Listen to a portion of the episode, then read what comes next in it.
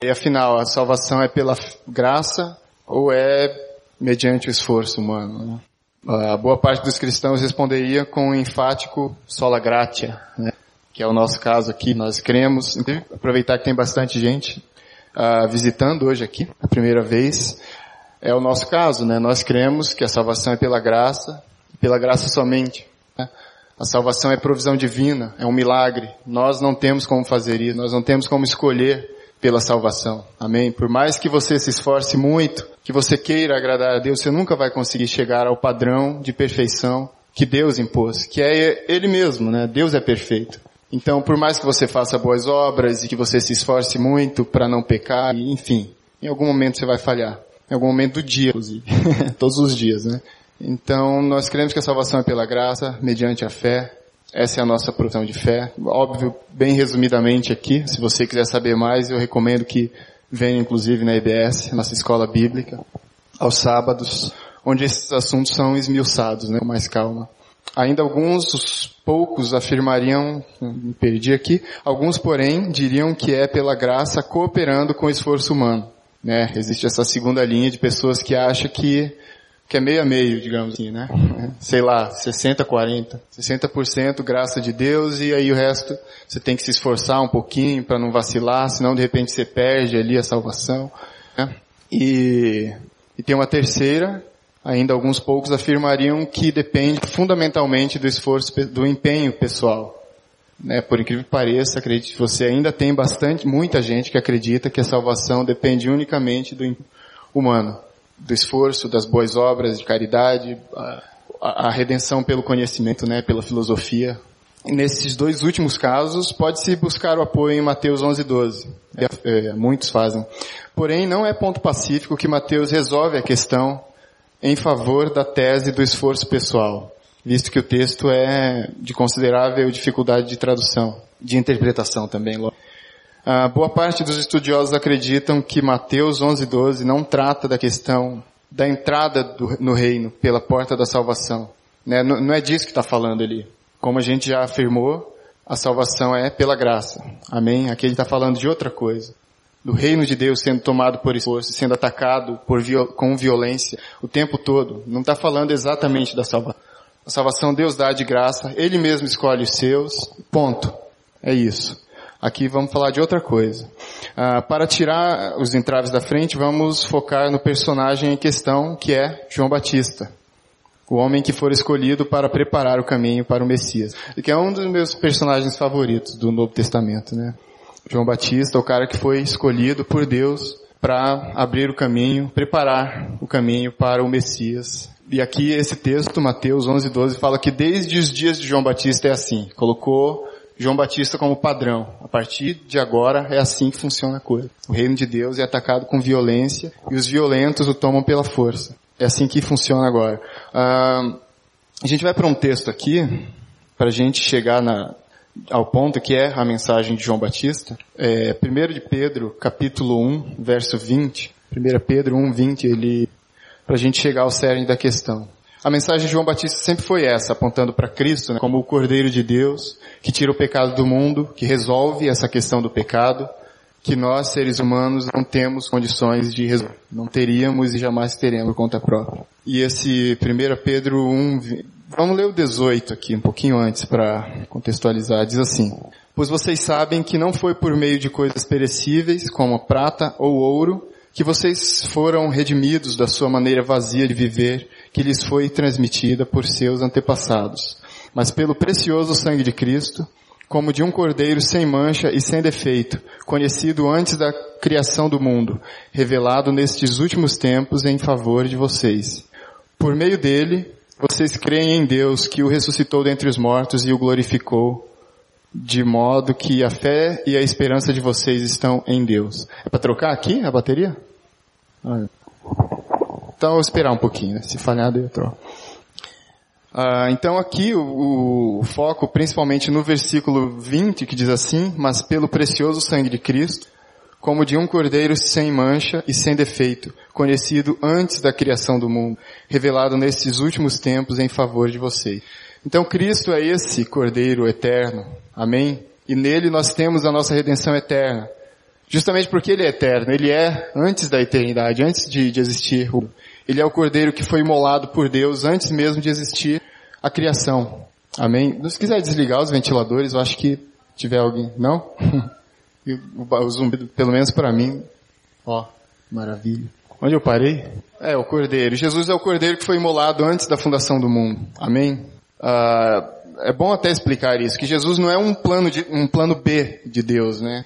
De repente Deus criou o homem e falou assim, ah, acho que esse cara vai dar certo, assim, ele vai fazer tudo certinho. Deus tinha essa expectativa no homem. Se o homem vai ser perfeito igual eu, não vai vacilar.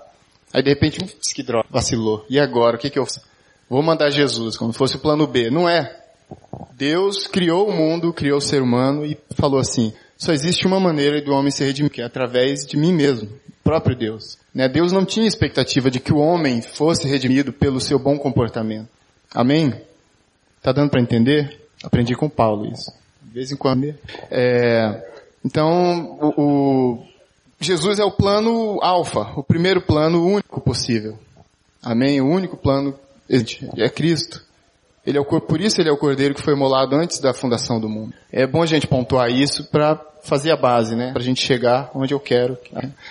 O, então em Cristo a gente tem esse caminho aberto, né? A, a nossa salvação, Ele é o caminho que conta a eternidade, Ele é o Cordeiro de Deus. Porém, até chegarmos lá, na eternidade, esse meio do caminho, vamos, né? Vai ser uma, uma via constante e violenta, né? O, as trevas vão fazer oposição. A gente todos, você analisa a vida de João Batista, como foi. Morreu jovem, né? vivia no deserto, tinha um estilo de vida muito peculiar, inclusive vivia nos desertos se consagrando, em jejum e pregando arrependimento ao povo o tempo inteiro. É, a vida de, do próprio Cristo, se vê a vida dos profetas que apontavam para Cristo, dos apóstolos, todos eles, nenhum não teve descanso. Né? E, e, o convite para a salvação é esse, né? para esse caminho. A, a, eternidade é gloriosa, sem dúvida. Ok, a salvação é isso, a gente o tempo todo. Mas o nosso dia a dia, o meio do caminho vai, tem que ser tomado por, por isso é uma decisão nossa. É, a vida de Cristo foi essa, esse caminho violento o tempo todo. Tem um, tem um livro do Max Lucado, se chama Seis Horas de uma Sexta-feira. Eu recomendo muito a todos vocês. Ele trata do, do martírio, né, das últimas horas de Cristo, de uma forma muito, muito didática, de como que, que Jesus sofreu nas duas pontas, né, tanto no o sofrimento psicológico, né, a alma, aquela angústia, quanto o sofrimento físico mesmo. É, você imaginar que ele, aqueles momentos antes ali no Getsemane, e ele foi procurar os, os únicos amigos que ele tinha, alguns dormiram, enfim, e ele se, completamente solitário ali, né? Isso vai maltratando a alma da pessoa que já está angustiada, né? Já está ansiosa, sabendo do que vai acontecer e, e sabendo de todo o peso do pecado que ele que ele assumiu para si, da humanidade inteira, você imagina todos os crimes mais bárbaros possíveis, os abusos contra crianças, tudo de pior que você possa imaginar, que a humanidade já tinha feito e haveria de fazer ainda. No... Jesus estava carregando sobre ele. E ele sendo Deus, o asco que ele tinha disso, pecado, passando por, por isso todo, né, por horas a fio, e, e sabendo que ele sendo Deus, sabendo que Deus Pai virou o rosto para ele, pelo mesmo motivo. Né, então essa angústia na alma, ele chegou a tirar gotas de sangue, chorando. E isso vai maltratando o corpo também. A gente essa culpa. Quem já carregou culpa por um dia que uma falta de perdão na filha, qualquer coisa desse tipo, né, que você não consegue dormir direito. Você imagina ele carregando os pecados da humanidade inteira, né? Culpa de todo mundo, de você tenso. E, obviamente, o próprio, os maus tratos físicos que ele vê, que daí foi espancado e, e depois, ter, depois de ser açoitado, carregar uma cruz de madeira nas costas e por aí vai. É. Então, é, tem até uma frase que as pessoas usam virou meio clichê, né? Que redes eu acho assim que é que a salvação é de graça para nós, mas custou absolutamente tudo para ele. E é verdade, embora seja é verdade, custou tudo. O caminho de Cristo é esse. Vamos ao próximo texto, olho arregalado. João capítulo 1, verso 29 até o 34, Evangelho de João, capítulo 1, 29 a 34 falando especificamente sobre João Batista. É, diz assim, no dia seguinte João viu a Jesus vinha, que vinha para ele e disse, Eis o Cordeiro de Deus que tira o pecado do mundo. Este é aquele do qual eu disse, após mim vem um homem que é antes de mim, porque foi, uh, foi primeiro do que eu. E eu não o conhecia, mas para que ele fosse manifestado a Israel, vim eu, por isso, batizando com água. E João testificou dizendo, eu vi o Espírito como pomba e repousar sobre ele. E eu não o conhecia, mas o que me mandou o batizar com água, esse me disse, sobre aquele que vires e sobre ele repousar, esse é o que batiza. E eu vi e tenho, uh, tenho testificado que este é. Amém? Então aqui é o momento em que Jesus encontra a Cristo e, e aponta, tá aqui ó, esse é o Cordeiro. E para aquele público, para quem ele falava, né, que era Deus, eles sabiam muito, entendiam muito bem a linguagem, né, quando se falava do Cordeiro. Justamente porque eles vinham sacrificando cordeiro geração após geração de pecados. E, obviamente, aqueles cordeiros eram, apenas apontavam para Cristo, né? o cordeiro perfeito que haveria. E aí João decreta, tá aqui ó, o cordeiro que chegou, esse é o homem. E esse era o chamado de João Batista. De fato, era apontar, era servir ao Cristo. Amém? Portanto, João Batista, aquele que veio preparar o caminho, ele próprio afirma qual a sua fonte de são, que é Cristo o Cordeiro de Deus que foi molado antes. Aqui o próprio João deixou claro que Jesus era a fonte de salvação dele mesmo, né, do próprio João Batista. É, e, e, em várias vezes, em vários momentos, pessoas perguntavam para ele, tá, quem é você afinal de contas? Você é o Cristo? Você é o Messias? Você é o profeta Elias que voltou? Né? E ele falou, não cara, eu não sou nada. Eu estou aqui para servir ao próprio Cristo e ele é, é o Cordeiro. É, é para ele que vocês têm que olhar. Eu não sou digno nem sequer de desamarrar as sandálias dele. Né? E essa humildade de João é sensacional, né? E, e essa é a força da qual Mateus 11, 12 fala. Do reino de Deus sendo tomado por força, de forma violenta, se apoderando do reino por força, é isso. João é o exemplo que Mateus deixou ali. Né? E aí o exemplo dele que a gente deve seguir. E para a gente entender um pouco da, o tamanho da força de João Batista, né? É, a gente vê o que o próprio Jesus afirma ele. Está em Lucas 7, 28, que diz assim. Eu lhes digo que, vou esperar, palavras do próprio Jesus, eu lhes digo que entre os, os, que nasceram de mulher não há ninguém maior do que João. Todavia, o menor no reino de Deus é maior do que muito forte. Né? E Jesus estava ressaltando essa, esse atributo de João, que era a sua humildade. Que ele é o menor no reino de Deus. É isso que Jesus estava dizendo. Se alguém quiser ser maior do que ele, torne-se menor lançou esse desafio, né? seja mais humilde do que ele. E Jesus afirmou, de todos os homens já nascidos, o maior é João Batista. E o chamado de João exigiu absolutamente tudo dele, inclusive sua própria vida. Uh, de onde o profeta tirou força para enfrentar reis da terra e se apoderar? A resposta é, aos pés da cruz, a sombra do Cordeiro de Deus. João sempre se consagrou, viveu eh, nos desertos em oração, de onde voltava para pregar o arrependimento, sempre apontando para Cristo. João Batista estava humildemente, ó, João Batista estava humildemente e conscientemente instalado na sua realidade, fazendo exatamente o que fora criado para fazer. Amém? Deu para entender? Eu vou repetir. João Batista estava humildemente e conscientemente instalado na sua realidade, fazendo exatamente o que fora criado. Amém? Então, o nosso chamado é esse, é servir, é servir a Cristo. Senão você está fora. Quando você ficar olhando para você, remoendo ali as suas você está fora da realidade por mais convincente que pareça para você, né? O nosso chamado não é esse. E o reino de Deus não é para ser fácil, por força. É para exigir tudo de nós. Amém? Não é para massagear o nosso ego. Não é para fazer bem. E eu falo isso aqui, ó, de verdade, com muito temor. Eu não estou me colocando aqui na posição como se fosse superior a você, de maneira alguma. Mas eu acredito que isso é palavra de Deus para nós. É, para nossa para nossa maturidade de Fábio. Acho que a nossa igreja precisa muito.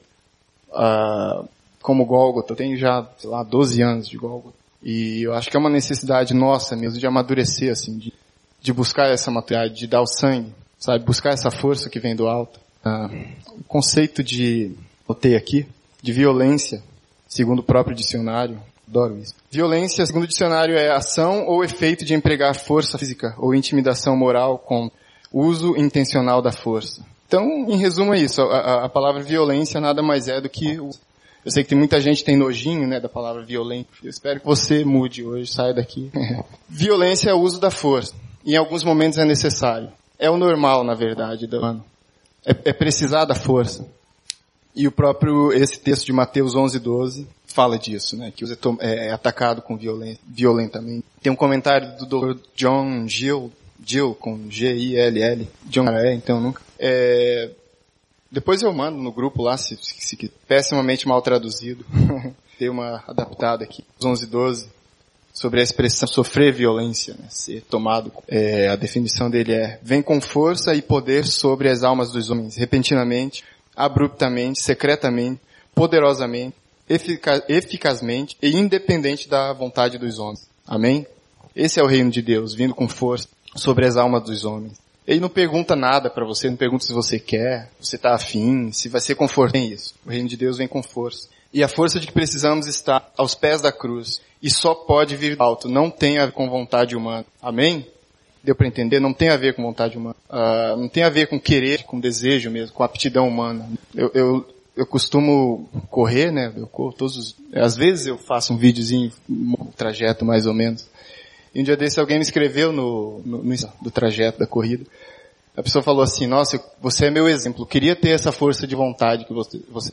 Eu falei, veja, eu não tenho vontade nenhuma de correr. Você acha que eu acordo de manhã assim, nossa, que vontade. Ninguém, isso não existe, cara. Né? Não tem isso. É, não, não, não tem vontade. Você, quem aqui tem vontade? Você acorda com vontade de voltar a dormir, não é? Essa, a única vontade que a gente tem é. Mas eu vou assim mesmo, sem vontade. Né? Tudo bem. Né? E, por exemplo, eu desenho, eu trabalho desenhando, estou trabalhando de casa agora. E a, além do, do serviço que eu presto, que eu faço para sobreviver, eu, eu, tenho que treinar todo vão. Eu não tenho vontade nenhuma de Deus, eu juro. poderia ser muito, eu poderia falar para você romântico, dizer, nossa, eu amo desenho, vivo disso, eu adoro, nossa, eu nasci, eu, eu acordo de manhã pensando em desenhar. Não, eu tenho ensaio, eu tenho ensaio com a Zohag toda quinta-feira. Tá aqui a Paula, minha testemunha. Uma hora antes, mais ou menos, eu começo a que vontade de inventar uma desculpa e mandar lá no grupo. Toda semana mesmo. Não tenho vontade nenhuma. Mas eu vou. E, e é isso. E é disso que se trata. Nós fomos chamados para o reino. Amém? E isso não tem absolutamente nada a ver com a sua vontade. Amém? Se você for viver de vontade, quem vive de vontade é criança. Né? criança. E nós fomos chamados para o reino, para a maturidade. E aí às vezes você fala assim, ah, eu tenho chamado para ser evangelista, tenho chamado para ensinar, né? Mas eu tenho preguiça de ler, de estudar. É meio difícil. Chamado para intercessão, mas eu tenho preguiça de orar. Mas não interessa. Força que vem do alto. E tem que ir lá e obedecer. É isso. Daí, pra gente avançar, eu quero falar de dois pontos principais, dois aspectos de força. É, primeiro, força emocional. Uh, é o deles. Força emocional. A gente precisa disso para para viver nesse, nessa época principal. Nós somos atacados de todos os lados, às vezes não fisicamente, né? Nós temos irmãos nossos em algumas partes do mundo e sim sofrem fisicamente, né? E alguns morrem das formas mais bárbaras possíveis, é, amado, em nome do reino. Aqui no Brasil, isso raramente. Uh, a gente tem que ter força emocional. Eu acho que a gente está, essa época que a gente vive, né? Nós estamos da geração mais frágil, deprimida, ansiosa de todos os tempos. Pessoas sem verdade, sem noção da realidade, sem força para sustentar suas decisões, arcar com as consequências e resistir às intempéries. Isso tudo mesmo apesar de todos os recursos financeiros.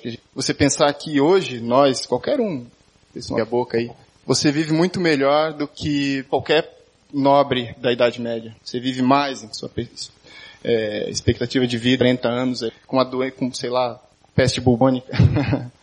é? E a gente tem muitos irmãos, né? E mesmo assim, você tem pessoas frágeis emocionalmente. Pessoas fracas que não aguentam absolutamente nada. Eu, eu, um dia desse eu estava falando, domingo a gente estava no estúdio com o Karim, estava conversando sobre sobre isso, os recursos tecnológicos que a gente, eu, eu lembro que eu estava falando, comecei a estudar esse negócio de gráfico, na época por, por necessidade mesmo, eu já desenhava, mas tive que avançar, o ganha-pão, né, uh, mas já ainda lá pelo final da década de 90, 99, 2000, eu estava meio que 2002 eu consegui meu primeiro emprego na área. Mas você imagina o que que em 99 a internet, a conexão de escada. e eu não fiz, eu não tenho formação gráfica. Eu estudei tudo pela internet. Eu fui atrás, sabe? Uh, era muito mais difícil, tinha que esperar meia-noite, sabe? Ou às vezes se quisesse uma conexão melhorzinha na Lan House pagava lá uma hora, tinha que aproveitar o máximo possível daquele tempo, né? Pesquisava lá e, e os é, de busca não eram nem perto do que é hoje. Você tinha que digitar certinho, senão ele não achava. Qualquer errinho de português, ferrou, não achava nada. Tem aqui pelo menos 30 anos aqui, sabe? E, e mesmo assim, eu, aprendi inglês da mesma forma. Comprava a revista Época, vinha um DVD, vinha uns, é, uns diálogos. E eu fui na, na raça, assim, sabe? E eu, eu lembro, eu estava falando, a minha conversa com o Carinha era exatamente essa, que eu estava na empresa que eu trabalhei recente, a gente tinha uns moleques lá que, cara, qualquer 1.500 reais que eles ganhem lá de salário, sei lá. Eles têm o celular da hora, tem conexão rápida, tem na mão. E passa o dia inteiro enviando e recebendo pornografia. É só isso, se emburrecendo, já tá bugado. Cara, tipo, você tem milhões de recursos à frente. Você aprende inglês pelo YouTube hoje, de graça. Você aprende espanhol, você faz o que você quiser. É, já começasse aprendendo português, já era um bom, um bom negócio. Mas não, cara, é, o moleque joga a vida fora, assim, sabe? Pessoas fracas, cara, de verdade. E a essa força emocional, eu tomei a liberdade de chamar de sabedoria, sabedoria. Espero não estar sendo muito herege aqui, né, o, essa, o, o de, de, sabedoria, né? Ele fala que o temor do Senhor é o princípio de toda sabedoria. E eu, eu fico muito triste quando eu vejo as pessoas se enfraquecendo, sabe? Cristãos, óbvio. Se enfraquecendo, se perdendo no caminho. Ao invés de buscar força para resistir, não, o cara vai... Não sei, há, um tempo atrás, eu, eu acho que deve ter mais de um ano, eu vi uma postagem de um, de um rapaz até conhecido de Odiar. e, não, mas foi, ele estava reclamando que ele, que ele saiu para o trabalho, e aí na rua, no ônibus, eu acho, as pessoas começaram a olhar, e tem algumas tatuagens, pessoas olhando feio pra tatuagem dele, e com um olhar de preconceito, e, né, que dó. E, sabe, e, e aí ele colocou lá que é lamentável ainda nos dias de hoje, as pessoas olhando de forma preconceituosa, só porque eu tenho... Aí ele terminou com aquela frase lá, né, colocou tudo em maiúsculo, saibam que é, tatuagem não define caráter.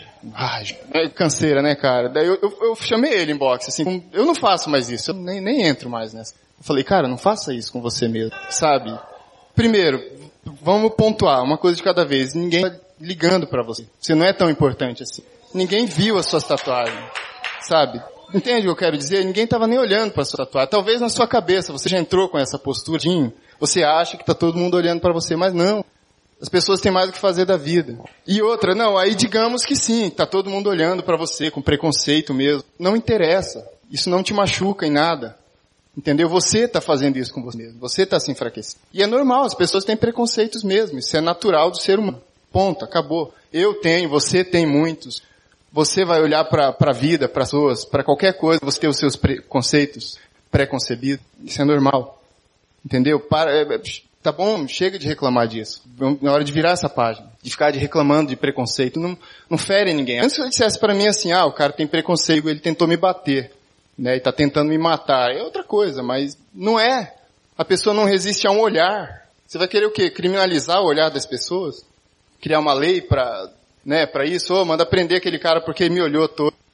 Isso não existe. Então a gente precisa ter força, cara. Agora você imagina, cristão underground que quer mudar o mundo, que quer conquistar o reino de Deus, aí ele reclama de um olhar das pessoas. E a Bíblia colocou João Batista como o exemplo, o padrão nosso. Amém? E, enfim, esse tipo de reclamação não leva a nada, só te enfraquece. Ok? Acho que é bom a gente, isso não nos fortalece, isso não, não leva a gente para frente, só enfraquece. É o tipo de reclamação que você, não é a reclamação que você vai procurar uma maneira de melhorar aquela situação da qual você está reclamando. Você está só. Né? E aí, e outra, que carência afetiva é de ser aceito por todo mundo. Ai, a sociedade não me aceita. Cara, ninguém tem que te aceitar. Você... então, uh, pra gente adiante, são só dois pontos, tá? Eu não vou errar mesmo. Tiago capítulo 1, verso 5, se não quiser. Mas ele fala assim, que se algum de vocês tem falta de sabedoria, peça a Deus que a todos dá livre de boa vontade, lhe será concedido. Então assim, peça a Deus sabedoria. Amém? Essa força emocional que eu estou falando, sabedoria. Peça a Deus. Daí você pode dizer, mas como é que eu vou saber que eu sou falta de sabedoria? Se eu não tenho sabedoria, então eu não vou saber disso. Tá? Mas assim, ó, uma boa dica. Se você é jovem, muito provavelmente você precisa de sabedoria. Assim, 90 chances de você precisar de sabedoria. É normal que, que jovem seja burrinho mesmo. Eu, quando tinha 15 anos, eu era um completo idiota. Natural que seja assim. Eu era um imbecil completo. Agora menos, né? Melhorando com o tempo, procurando melhorar. Mas peça a Deus, de verdade. Esse é o tipo de, é, é assim, é uma postura prática. Acorda de manhã, ajoelha no lado da sua cama. Deus, me dê sabedoria, me dê força para enfrentar esse mundo. Isso não é parece meio mecânico assim a princípio, mas faça, peça de verdade. E o próximo, que é o último, é força moral. Talvez em razão da ausência de força emocional, as pessoas também perderam a necessidade de se desenvolver virtudes morais, aperfeiçoar o caráter, impor limites assim, dizer não às ofertas de prazer fácil, enfim, buscar aquilo que a Bíblia chama de estatura do varão perfeito. E a isso eu chamo de temor. Amém? Aquela a escolha certa, aquilo que você sabe que é certo. Recusa os prazeres fáceis. E é outra dificuldade que eu tenho assim, porque quando eu, eu me converti, no início, nos anos 2000, 19 anos, e mais alguns outros amigos, um bando e a gente tinha muito temor nesse aspecto, sabe? Principalmente a flor da pele, é, e você tem algumas dificuldades muito específicas, né? Se é que vocês me entendem. Uh, mas assim, de verdade, todos nós, ao nosso modo, né, aos trancos e barros, sem maturidade alguma, mas a gente tinha nessa área uh, de não despertar senti sentimentos uh, que você não vai suprir, de não brincar com o sentimento ali.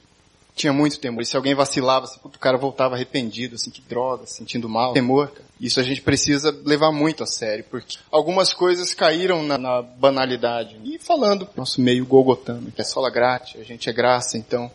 E a gente vai deixando, né? A gente esquece que a salvação é, é, é de... Mas o nosso caminho é difícil mesmo, é cheio de espinhos. Tem que ter é, esse esforço de fazer a decisão. Escolher por Deus. E aí é normal para o Sano tentar impressionar ah, os amigos, impressionar as pessoas a quem ele pode ver e não ver, né? Então causa aquela ilusão. Eu não estou vendo a Deus, então ele não me vê também. Né? Você faz aquelas coisas que não tivesse vendo. Então esse é o segundo ponto da força moral. O texto de, de Provérbios, né? O temor do Senhor é o princípio da sabedoria. O que, que é esse temor? Ele fala de aborrecer-se do mal, da soberba, da arrogância, do mau caminho e da boca perversa, da, da perversidade na fala, né? Da maledição, obscenidade. É triste. Amém? Então, aborrecer-se do mal é isso. Isso e essas coisas dão tudo que a gente precisa, né, para ser uma pessoa sábia, uma pessoa. Isso daí é um, é um, é um problema sério aqui, alguma uma liberdade entre nós, né? E às vezes a gente não tem que tomar cuidado. O temor é o que dá esse até onde a gente pode uh, ter um encontro entre amigos, sabe? Uma festinha, um, qualquer coisa. Tem gente que perde a linha completamente e considera isso normal, entendeu? Eu, eu falo de verdade, de novo, não do como nessa postura de superioridade, sabe? Eu, eu me preocupo com essa igreja porque eu amo essa igreja. Amém? De, de verdade, falando aqui com o coração aberto. É, a questão do namoro, não pode assumir ministério porque ele vai começar a namorar e vai, como é que eu posso dizer? Como é que o Pipe fala, de tomar o cafezinho, né, antes da hora. Vai viver como casado. E com uma naturalidade, a maior naturalidade do mundo. E aí, será que eu estou sendo muito radical? Ou isso aqui ainda é uma igreja cristã, que a gente crê na Bíblia? Os princípios são os mesmos? Ou mudou em algum momento, eu não sei, né? Continua sendo os mesmos. e aí, ao final, o que acontece? Que a gente tem pessoal uh, tecnológicos, você tem avanços científicos, você tem palma da mão, e ao mesmo tempo você tem pessoas fracas moralmente, o corpo esculpido perfeitamente na academia. Mas isso tudo sem a força moral e sem a força para tomar o reino, que é atacado com violência o tempo isso, você não é nada, não adianta. Mar, vai ser comido por vermes. Eu poderia falar de força física, que, que também é importante. Estou desprezando isso. Quando eu falo da corrida, que eu, eu preciso inclusive disso, até de, de, resistência. E eu falo aqui, ó, um conselho que eu dou, homens, sejam fortes, né? Sejam fortes, fisicamente, moralmente e emocionalmente. Por favor. Se a gente tiver uma dúzia de homens fortes mesmo nessa igreja aqui, a né, sejam fortes para guardarem suas famílias, suas mulheres, a mãe, filhos, for, seus amigos mais próximos, né, os fracos na fé que, que o apóstolo fala. Alguém tem que cuidar dessas pessoas, né? Fracos, dos fracos na fé. Em algum momento da vida a gente já foi também fraco na fé, né? Da vida, claro. Mas tem que ter alguém sábio para ouvir essa pessoa, para dar o conselho certo. Você vê o conselho que, que Davi dá para Salomão quando já no leito de morte, isso é em 1 de Reis, que ele fala assim, ó, seja forte, seja homem. Não é mas seja homem. E é importante afirmar isso. Você que tem filho, afirme isso. Você é homem, cara. Amém? E mulheres, cobrem. Pode cobrar. Vai chegar, ô cara, melhore. Amém? Então, assim, pra gente finalizar, terminar dizendo assim, que, que ninguém é perfeito. Óbvio, eu tô falando disso assim, o próprio João Batista, ao final de tudo, chegou um momento que ele duvidou. Os discípulos dele estavam presos, né, na situação horrível. Ele falou, ó, vai lá com, com Cristo e pergunta se é ele, se tem outro Messias, precisa esperar mais alguém né, deu aquela balançada. Então, ele que foi o maior de todos os homens, é claro, chegou a duvidar. E assim, isso é normal. Porque a gente vai passar por isso. Essas contradições da nossa diária. É normal. É por isso que tem que ter esse esforço.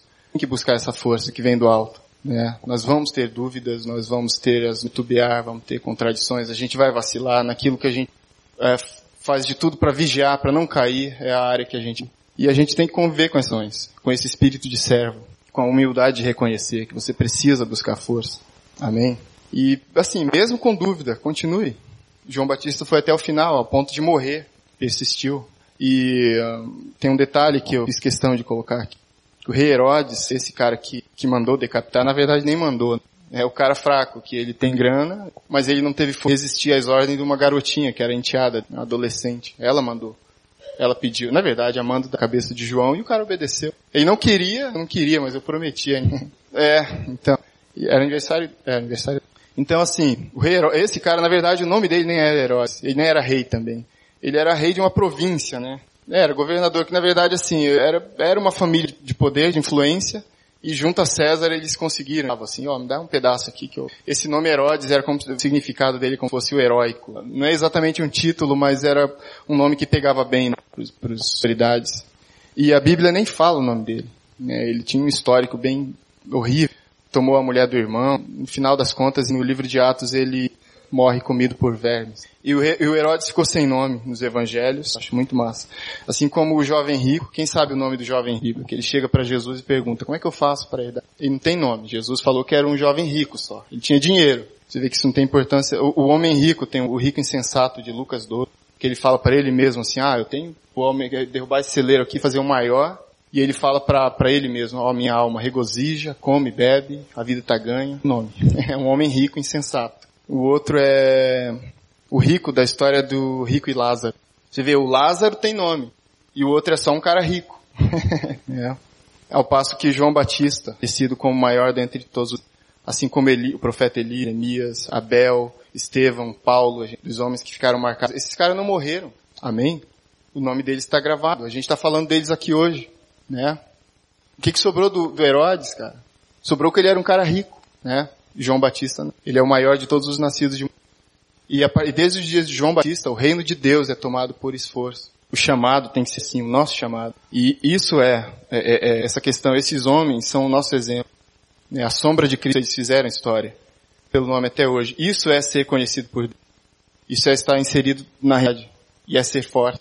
Amém? Uh, talvez você saiba qual é o seu chamado, daí você fala, nossa, meu chamado é minha aqui, tal. Meu, comece servindo servindo mesmo, coisas pequenas. Servindo eu falo não é que ah, eu vou servir a minha geração, vou mudar o mundo. Não, faça alguma coisa de prática. É, eu tenho, sei lá, tenho chamado para visitar aí no asilo. Visita um, começa com um, marca na sua, coloca um alarme no celular, sabe? Começa fazendo alguma coisinha, assume uma célula para você, se metade das suas picuinhas não vai embora rapidinho. sabe, ou talvez você nem saiba qual é o seu, comece servindo. Comece fazendo alguma coisa bem feita. Aprenda, né? começa lembrando de trazer o, o, por mês, coloca um alarme no celular também. Pra... Então comece servindo. O nosso chamado é esse, é estar aos pés da cruz de Deus que tira o pecado do mundo todos os dias. Fácil, não é para ser fácil. É bom que seja assim. Essa é a vontade de Deus. Amém? E isso fortalece a personalidade e o caráter. Amém? A gente, é, pra gente encerrar mesmo, quero terminar orando, encerrar. Então, sirva. Amém? Nós fomos chamados para servir a Cristo, porque desde os dias de João Batista o reino de Deus é tomado e os violentos, ele fala, né, que os violentos o tomam pela força. A intensidade com toda a força da sua alma. Não depende da sua vontade. Esqueça disso. Busque essa força em Deus. Essa força pode vir dele. É essa é uma oração que eu faço todos os dias. Eu acordo de manhã, eu no lado da cama, eu coloco a Paula assim. e e eu, é, todos os dias a praticamente a mesma coisa, está incluso. Deus, me dê fogo tão mais próximo para poder servir para alguma coisa. Então faça isso, de verdade, uma dica bem prática mesmo. Peça a Deus. Então, eu vou orar e eu quero, não né, quem sou eu para mandar alguma coisa. Espero que você ore com, com coração mesmo, sabe, com sinceridade. Não é porque eu estou aqui, enfim. Eu, de novo, eu, fa eu falo dessas coisas com muito temor, assim, de verdade. Porque a vida nossa é curta, cara. A gente não se dá conta, passa rápido. E aí, ao final de tudo, você pode ser um malhado na academia, com grana, com tudo em volta, porém, sem força, sem você não ser alguém conhecido. Então vamos orar e eu faço a minha oração, se você quiser fazer a sua. Se no final você quiser procurar a gente aqui, quiser me procurar, o Alex, o Paulo, enfim, para quem está vindo pela primeira vez, quiser fazer parte dessa igreja também, fique à vontade, quiser conhecer melhor, mas vamos orar. E às vezes ao nosso modo, Deus, aos trancos e barrancos, errando e falhando com todas as nossas contradições, com toda a nossa indignidade, mas a gente vem até o Senhor, a gente continua aqui. E eu acredito que isso é um bom sinal, né? Eu te peço que o Senhor olhe para o coração de cada um, para a nossa trajetória de vida que o Senhor mesmo da fundação, e para isso o Senhor nos resgatou, e olhe para nós e nos dê esse coração de servo, essa intensidade de servir independente, dependente da nossa vontade, independente dos nossos impulsos humanos. Eu te peço, Deus, que nos dê, que nos dê a sabedoria para enfrentar as nossas mazelas da alma, das nossas riquezas, e enfrentá-las também com, com a mesma obediência. E saber que é para nós que nós, é para é o Senhor que nós olhamos, e não para nós mesmos. Eu te, louvo pela vida desses homens que o Senhor nos deixou como exemplo, teu evangelho. E é isso que nós queremos fazer, Deus, o que nós devemos fazer. E nos dê essa força, nos dê esse poder de ir além, de dar um passando por cima das nossas vontades, por cima das nossas contradições. Eu te peço que abençoe a vida de cada um. Obrigado porque o Senhor ouve as nossas orações e responde a cada um que está em teu nome, Jesus, de acordo com a sua necessidade. Em teu nome, Jesus, e leva cada um em paz. Amém. Amém, pessoal. Obrigado. Deus abençoe vocês. Desculpa qualquer coisa.